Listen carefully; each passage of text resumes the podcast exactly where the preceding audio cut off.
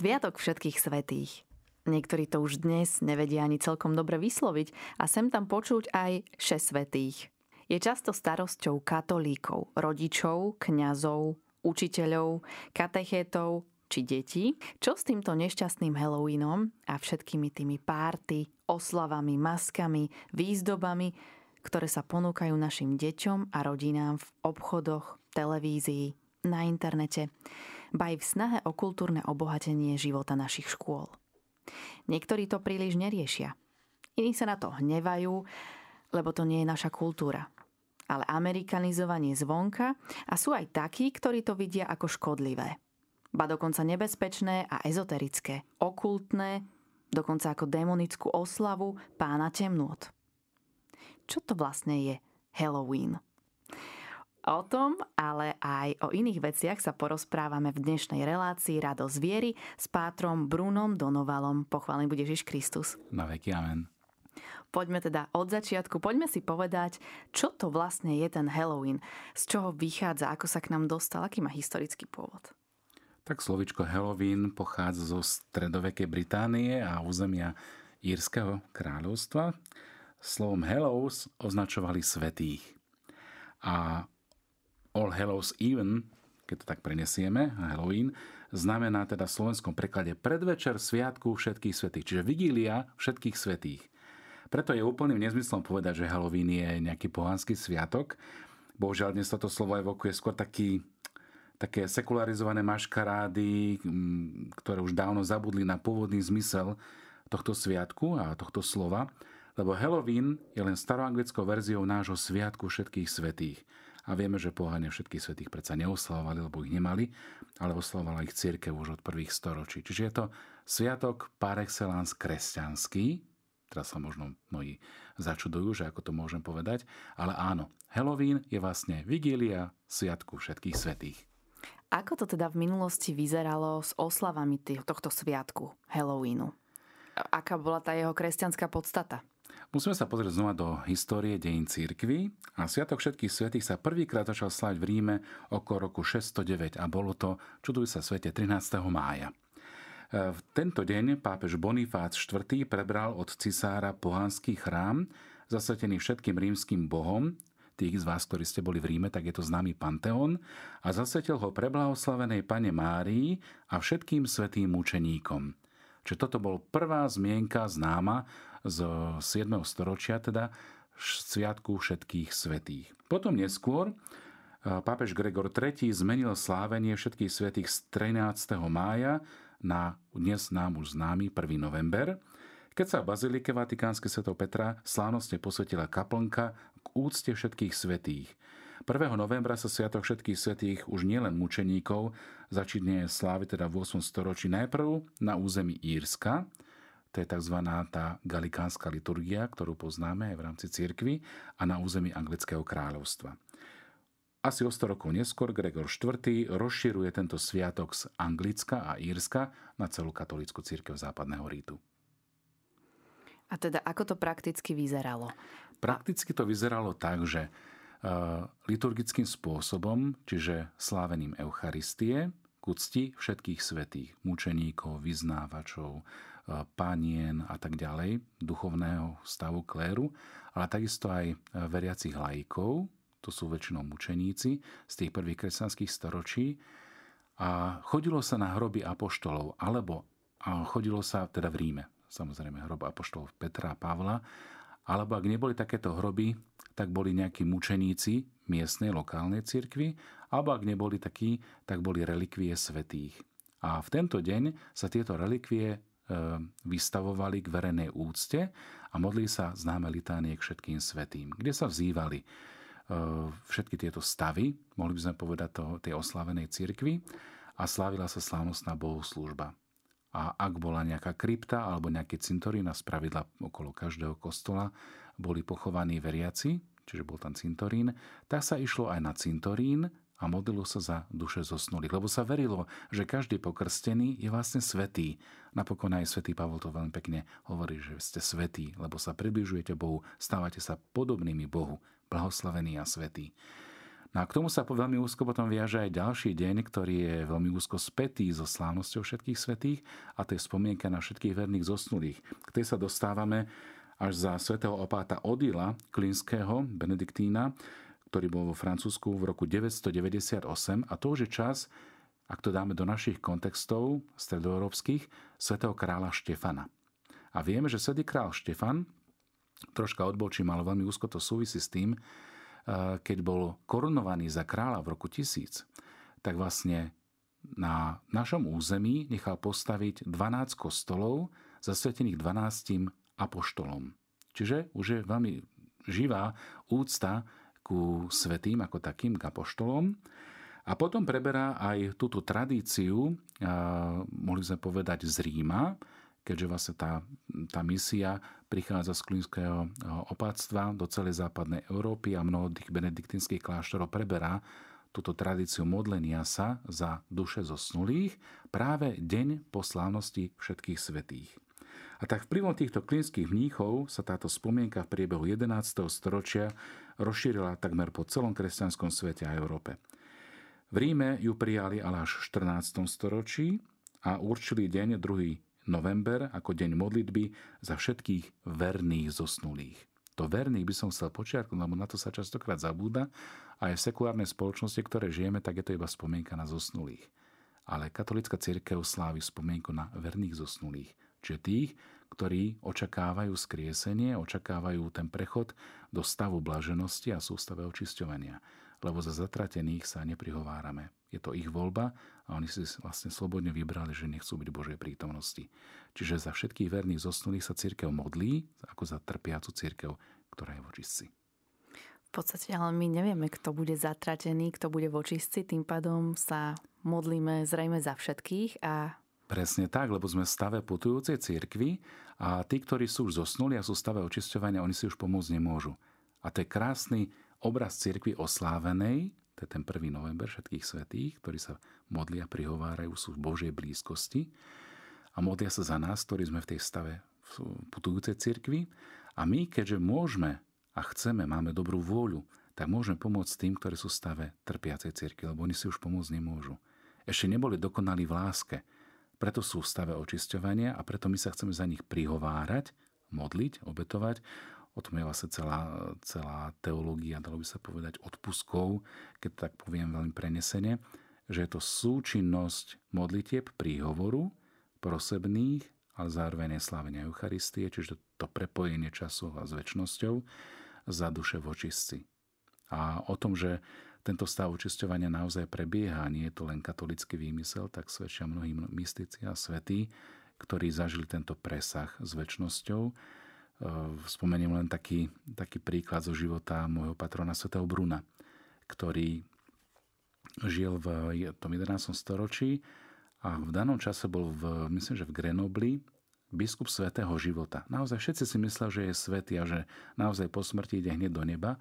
A keď sa konali tie modlitbové vigílie pri zosnulých, ako to bolo aj zvykom v minulosti, a mnohí poslucháči si určite pamätajú, ako sa chodívalo modliť do domu, kde daný človek zomrel, alebo neboli nejaké domy smutky a nič podobné, tak tam bola tá modlibová vigília pri zosnulom. Nejaké 2-3 dní sa modlilo, stretalo e, v domácnosti. No a takto aj biskup bol vyložený teda v katedrále, modlili sa pri ňom. No a čuduj sa svete, takým božím, e, nie že dopustením, ale prejavom lásky, bolo aj to, že pri takejto modlitbovej vigílii bol Bruno prítomný v jeden deň svätý Bruno Kolínsky a aj tí očití svetkovia, ktorí tam boli, takto dosvedčili, že biskup sa posadil, už mŕtvy, a hovorí, som súdený.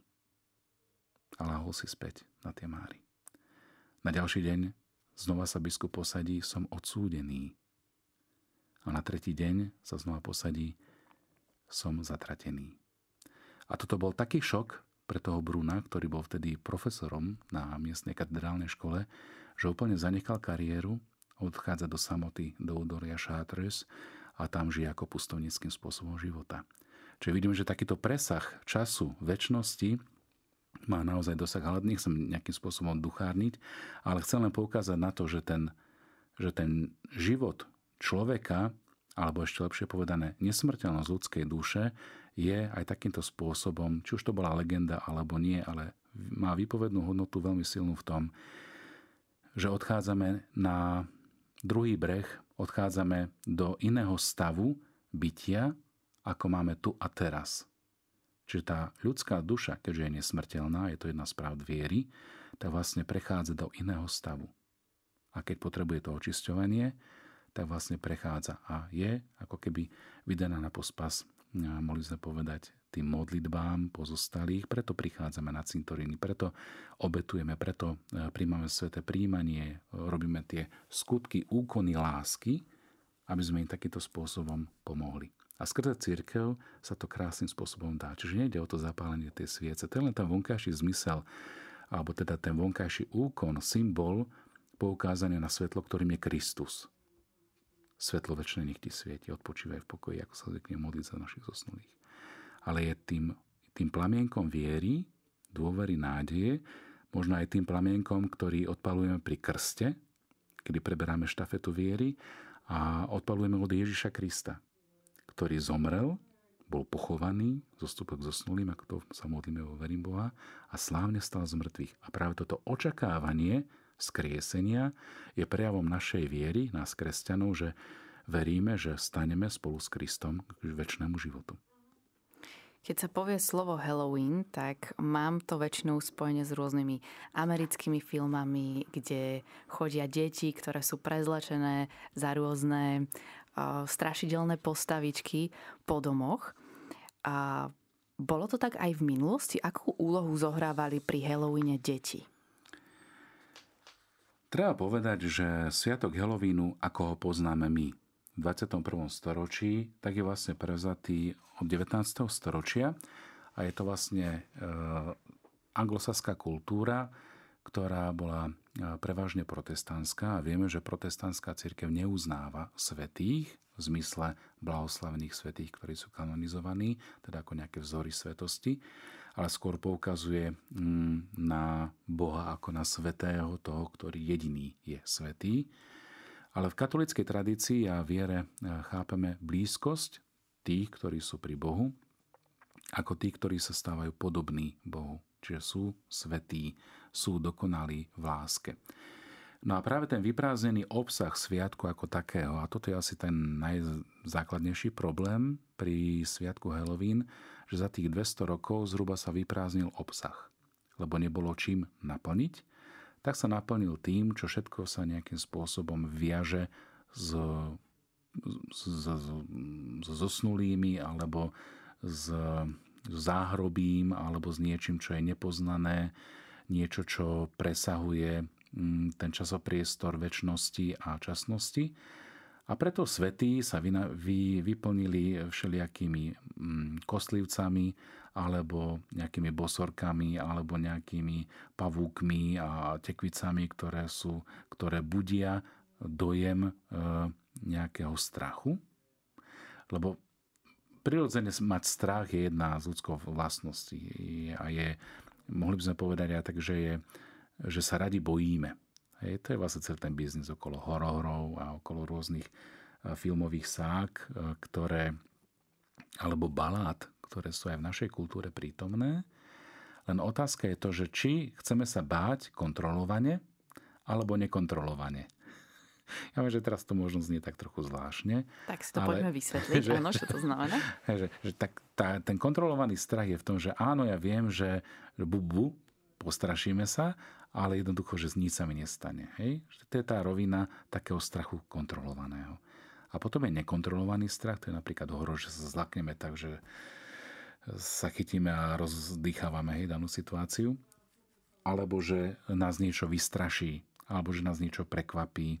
No a práve táto zmes strachu a emócií, ktoré pri tom zažívame, aj ten vypavený adrenalín a všetko s tým spojené, nás privádzajú ako keby do, do, do takého, že, že chceme to zažiť.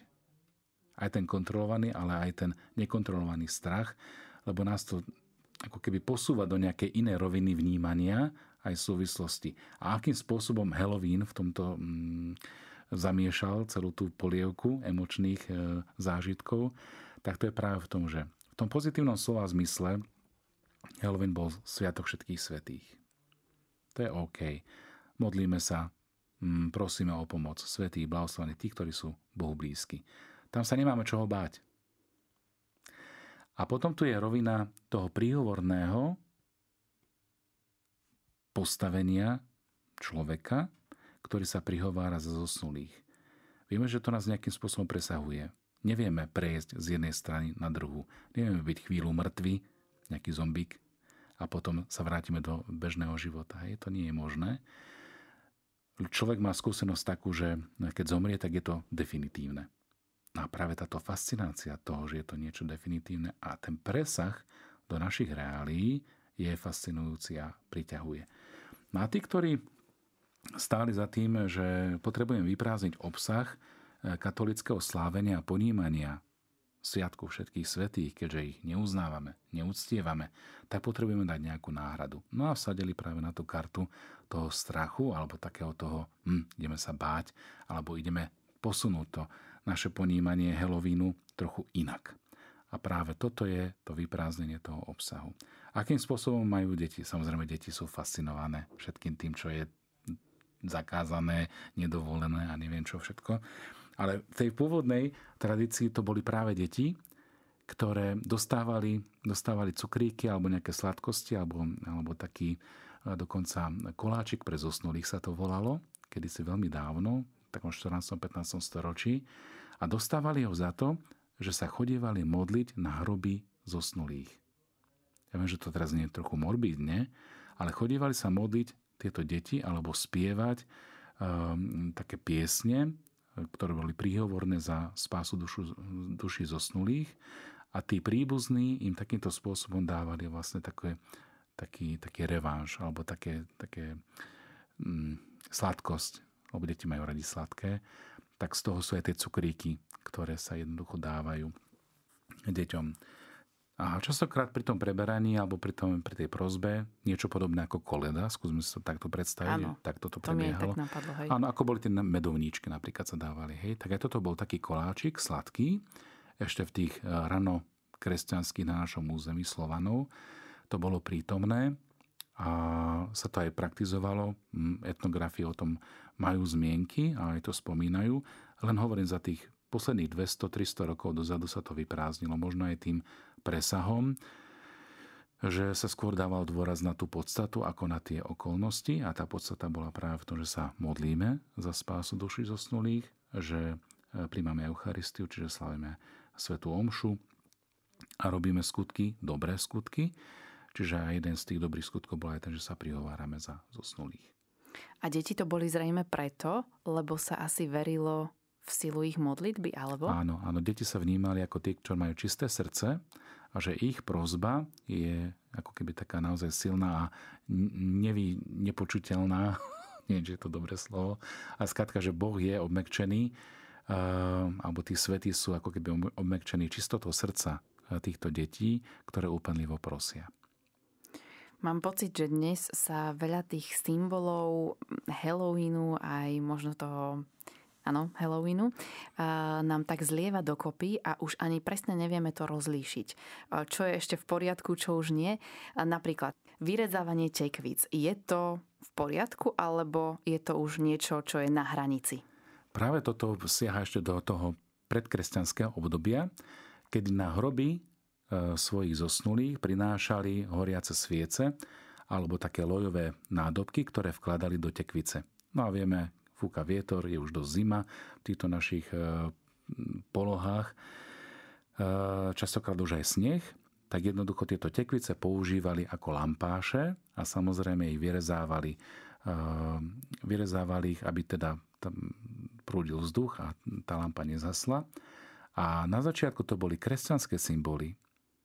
Tam bol kríž, alebo tam bola ryba, alebo tam boli nejaký kresťanský symbol srdce, alebo niečo podobné alebo to bolo iba okienko jednoduché, ktoré bolo v tvare kríža, že štyri otvory.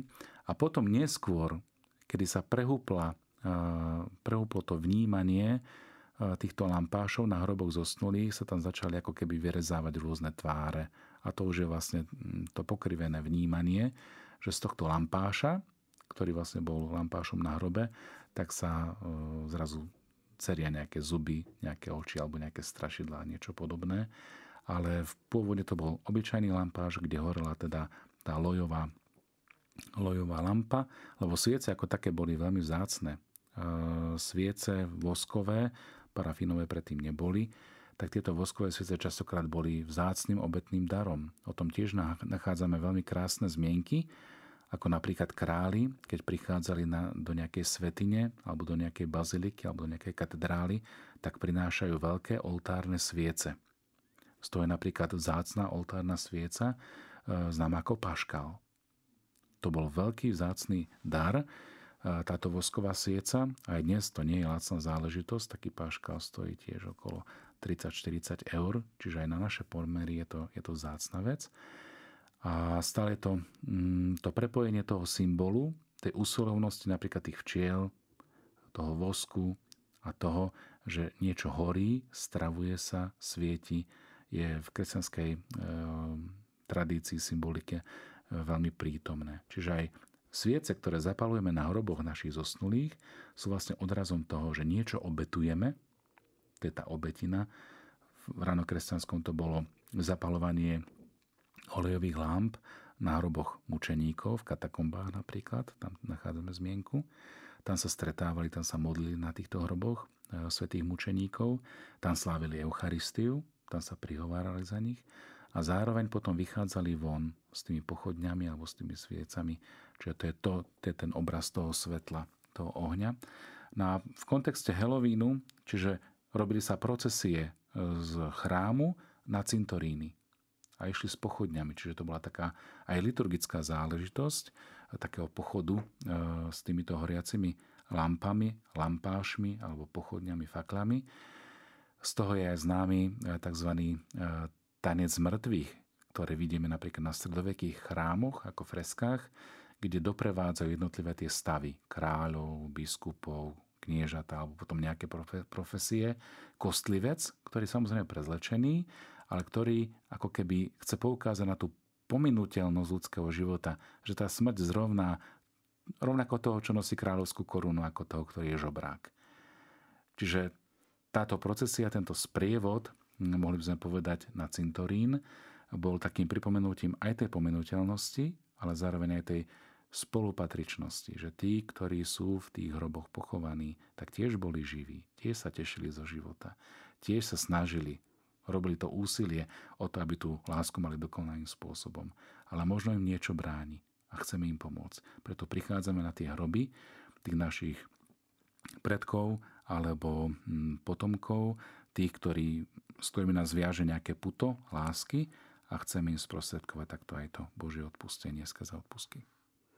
V niektorých škôlkach, školách, tu u nás na Slovensku, ale aj v Rakúsku som to videla, a sa často robia rôzne lampionové sprievody a býva to niekedy aj tak, že okolo svätého Martina, alebo teda v tom čase. To zrejme má kresťanský pôvod však. Samozrejme, to je veľká tradícia najmä v nemeckých hovoriacich krajinách, ale na našom území to bolo prítomné e, tzv. pochod svätého Martina. A svätý Martin je prvý svetý, ktorý bol vyhlásený ako nie mučeník. Čiže ten pochod Lampionovi, alebo teda sprievod, je alúziou na tú procesiu na Sviatok všetkých svetých. To je zaujímavé. No. Ako sme teda vraveli o Halloweene, je to niečo, je to možno pre nás niektorých e, niečo cudzie, ale zároveň nemám pocit, že by sme sa vedeli e, brániť istým tlakom, ktoré prichádzajú. Čo teda Mám dieťa, chodí do štátnej školy, momentálnym hitom sú halloweenské párty, v ktorých deti sú teda e, podnecované k tomu, aby sa poprezliekali do rôznych strašidelných kostýmov. Konec koncov takéto e, akcie vznikajú aj na rôznych pracoviskách. Ako teda riešiť túto situáciu, ako sa k nej postavím ja ako kresťan? Mám zakázať dieťaťu ísť vtedy do školy, alebo ako to riešiť? Neviem, či zakázať je zrovna mm, najlepšia forma, akým spôsobom uchopiť tento sviatok. Možno z tej pozície rodiča by som povedal e, takú krátku katechézu o tom, čo to je za sviatok všetkých svetých. Koho si pripomíname, aké vzory máme pred sebou a môžeme urobiť skôr ako keby takú tú, tú variantu, že áno, môžeme si povedať niečo o tom danom svetom, môžeme napríklad urobiť kvázi taký karneval svetých, alebo takú párty všetkých svetých, úplne v pohode, kde sa poukáže na ideál svetosti. Lebo toto je vlastne pôvodný obsah Sviatku Helovínu. Že v minulosti, keď bol predvečer toho sviatku, tak rodiny si otvorili, ale to bolo aj bežne prítomné počas celého roka, ale v ten deň zvlášť, e, sa čítali životopisy svetých. A nejakým spôsobom sprítomnili napríklad život toho či ktorého svetca. V niektorých farnostiach je veľmi takou milou iniciatívou aj takáto párty všetkých svetých, kde sa stretnú tie mladé rodinky aj s deťmi poobliekajú ich ako keby za jednotlivých svetých, ktorí sú im sympatickí, ktorí sa im páčia a môžu urobiť ako keby ten duchovný obsah, hoci použijú tú formu ako keby vonkajšiu, tú párty, ale nevyprázdniajú. Urobia ju byť prezlečený za svetých, ako keby zobrali na seba podobu nie strašidla, ktorého sa mám báť, ale zoberiem na seba podobu nejakého svetého, ktorého sa báť nemusím, ktorý mi blízky ktorý mi je sympatický.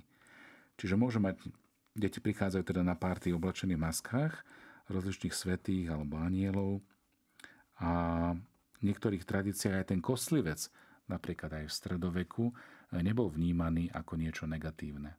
Alebo vnímaný ako prítomnosť smrti, ktorá je bežnou súčasťou života, ktorej sa nemusíme báť, lebo je vlastne len prechodom z času do väčšnosti. Preto je ten pochod alebo ten tanec, ten karneval, môžeme povedať, e, svetých, môže byť takým tým pripomenutím si toho, že vo forme, ktorou môžeme priblížiť životy svetých, tak vlastne poukážeme na sviatok, koho oslavujeme. Že sa nemusíme báť, že sa nemusíme strašiť, že nemusíme mať ovešané E, firmy, ani príbytky, ani školy nejakými pavúčinami, pavúkmi a tekvicami, z ktorých ide strach, ale môžem tam dať napríklad nejaký kresťanský symbol. Môžem vyrezať tekvicu, ktorá bude mať e, môžeme vyzrazať, ktorá bude mať plamienok, ktorý bude poukazovať na veľkonočné svetlo, alebo srdce, symbol lásky, alebo rybičku, symbol kresťanov. A takýmto spôsobom naplňa ten obsah, ktorý bol vyprázdnený pred x rokmi práve tým, že bu, bu, bu, ideme sa báť. Nie, my kresenia sa nemáme prečo báť. E, báť sa má ten, ktorý má právo na strach a to je vlastne zlo. A takýmto spôsobom zlo sa chcelo infiltrovať do slávenia tých, ktorí zdolali, ktorí zvíťazili, ktorí sa nebáli a takýmto spôsobom môžeme dať, vrátiť ten obsah, ako už som povedal. Áno, tieto karnevály všetkých svetých sú naozaj takou um, aj praxou na rôznych cirkevných školách alebo aj vo farnostiach. Uh, ale keď teda moje dieťa navštevuje bežnú štátnu školu a naozaj je v nej takáto halloweenská party, tak teda Mojím postojom, ako teda postojom kresťana by malo byť to, že mala by som mu to teda vysvetliť, o čo mm-hmm. tu ide a potom by sme si možno mohli nájsť nejaký vhodný kostým eh, nejakého svetého a išiel by teda reprezentovať bolo by to určité svedectvo viery, mm-hmm. hej, že niekto by tam bol oblečený, ja neviem, za upíra, no a tak zrazu by videl vedľa seba nejakého svetého Mikuláša alebo ja neviem, možno Františka z Asisi, alebo možno Matku Terezu, alebo Teresku z Lizie. Prečo nie? Aj takýmto spôsobom môžeme reevangelizovať prostredie, ktoré sa snaží prebrať kultúru, ktorá nám kresťanom nie je vlastná. Hovorili sme o histórii Halloweenu, spomenuli sme si teda mm, to, ako sa slávil, ako sa slávi dnes. Mne to tak trošku pripomína Vianoce, kde sa takisto už pomaly stráca medzi hlavne nemožno neveriacimi ľuďmi, ale aj medzi veriacimi sa často stráca tá podstata Vianoc, to, čo naozaj máme v tých dňoch si pripomínať. Dalo by sa to k tomu prirovnať? Myslím si, že áno, lebo ten, to vyprázdnenie obsahu, ktoré sme hovorili o prísviatku všetkých svetých a Halloweenu, to, sa, to prebieha vlastne aj vo Vianočných sviatkoch, kde Narodenie Ježiša Krista, spasiteľa, je nahradené nejakými sviatkami zimy, alebo dedom mrázom, alebo iba o darčekoch a vlastne sa vyprázdni ten obsah, kto je vlastne pre nás tým pravým darom, že to je vlastne Boh na zemi, Emanuel, Ježiš Kristus. Že to obdobie prípravy na slávenie Vianoc, Advent, má zvláštny charakter.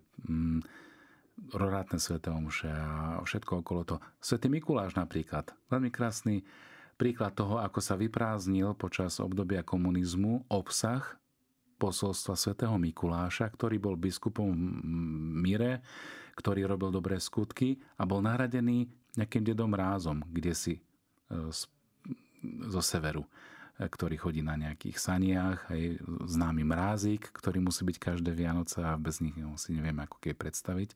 Ale v podstate je to tá ideológia, ktorá podsúva vlastne alebo vyplňa, či lepším spôsobom povedané vytláča ten kresťanský charakter sviatku.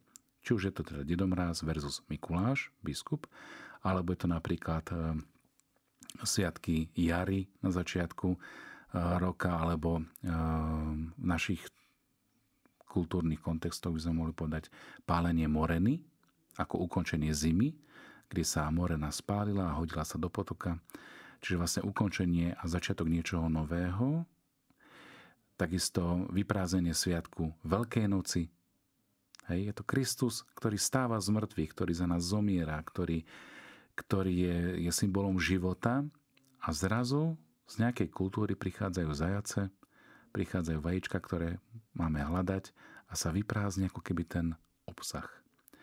Na takýmto spôsobom, podmanivým samozrejme, že sladké kinder vajíčka sú veľmi dobré a pre deti lákavé, podobne ako aj dedomráz, ktorý nosí len dobré veci, tak vlastne sú nahradené tie, ktoré sú pôvodné, ktoré sú nám blízke, ktoré vychádzajú z kresťanského kontextu.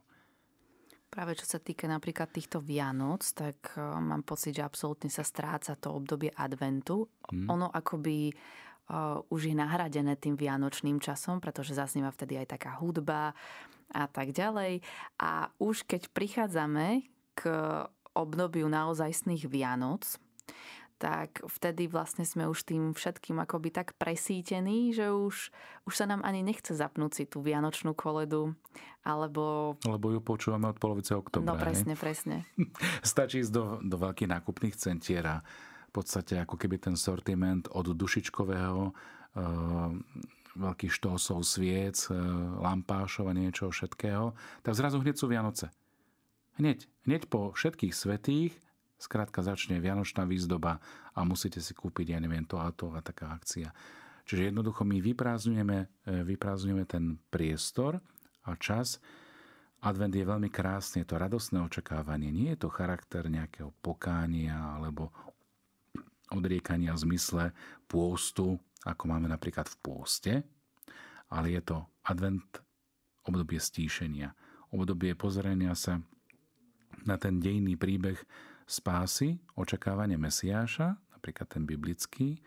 Potom tu máme veľmi krásny rozmer mariánsky, to sú napríklad rorátne sveté omše. E, potom je tu krásny rozmer potom tej blízkej prípravy už po 17.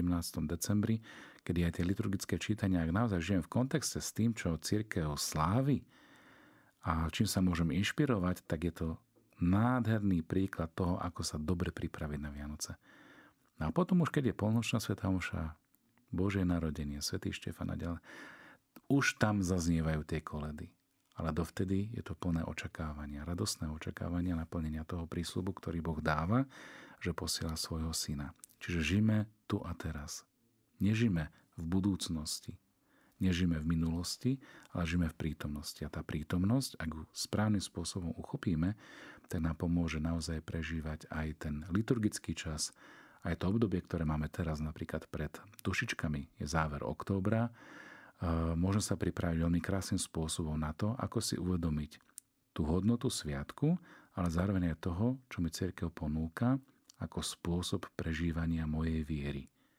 To je to prepojenie toho spoločenstva cirkvy, trpiacej, putujúcej, oslávenej a potom môžeme prejsť do oslavy Krista kráľa, to len tak myslov teraz prebieham, čo ma bude čakať ďalej. A potom je tu ukončenie cirkevného roka a na konci novembra je prvá adventná nedela. Budeme sa chystať na toto obdobie aj tu u nás v Rádiu Mária a verím, že to bude krásny a požehnaný čas. E, budete si pripravovať adventné vence, budete zapalovať adventné sviece a budete vidieť, ako pribúda toho svetla, ktorý je vlastne Kristus. A to je príprava na Vianoce. A takýmto spôsobom liturgickým, a liturgia nám vlastne má pomáhať, pochopiť to slávenie toho tajomstva, ktoré sa sprítomňuje v čase, tu a teraz. Ono sa stalo kedysi dávno, ale tým, že si ho pripomenieme, tak sa stávame účastníkmi. To tajomstvo nás vťahuje. Nepohlcuje, ale pozýva nás zamerať sa na dôležité aspekty, či zo života Pána Ježiša, Pany Márie alebo svetých. Toto bola taká moja ďalšia otázka, ale ty si ju tak aj e, zodpovedal, by som povedala v tejto Ďakujem. odpovedi, pretože som sa chcela spýtať, čo má teda robiť kresťan, aby nepodľahol týmto všelijakým moderným trendom a aby si zachoval tú svoju tvár, tú podstatu kresťanstva. Ja si myslím, že je veľmi dôležité, aby nestratil svoju identitu. Strata identity prináša zároveň vnútorné vyprázdnenie, ktoré potrebujem zaplniť. A teraz je otázka, čím ho zaplním. Čo preberiem do svojej identity, čo preberiem do svojho prežívania, aj toho spirituálneho v živote viery. Nasiaknem vierou v nejaké kamene, alebo v nejaké energie, alebo v nejaké sily, alebo neviem čo, v hlúposti, alebo načriem do pokladnice do prameňa čistej vody, do Evanília, do slov Ježíša Krista, do toho, čo mi sprostredkúva spoločenstvo veriacich, a to je církev. Čiže aj z tej duchovnej pokladnice ja môžem čerpať, lebo mám k nej prístup. To nie je niečo také, že tie odpustky sú len pre vyvolených. Nie. Ja mám k ním prístup. Ale to, aby som z nich mohol čerpať, aby som ich mohol sprostredkúvať iným, napríklad našim zosnulým, tak si vyžaduje nejakú duchovnú prípravu očistenie svojho srdca, to je pristúpenie k sviatosti zmierenia, naplnenie sa Božím slovom, to je modlitba, to sú skutky lásky kresťanskej, to môže byť nejaká charitatívna almužná a podobne.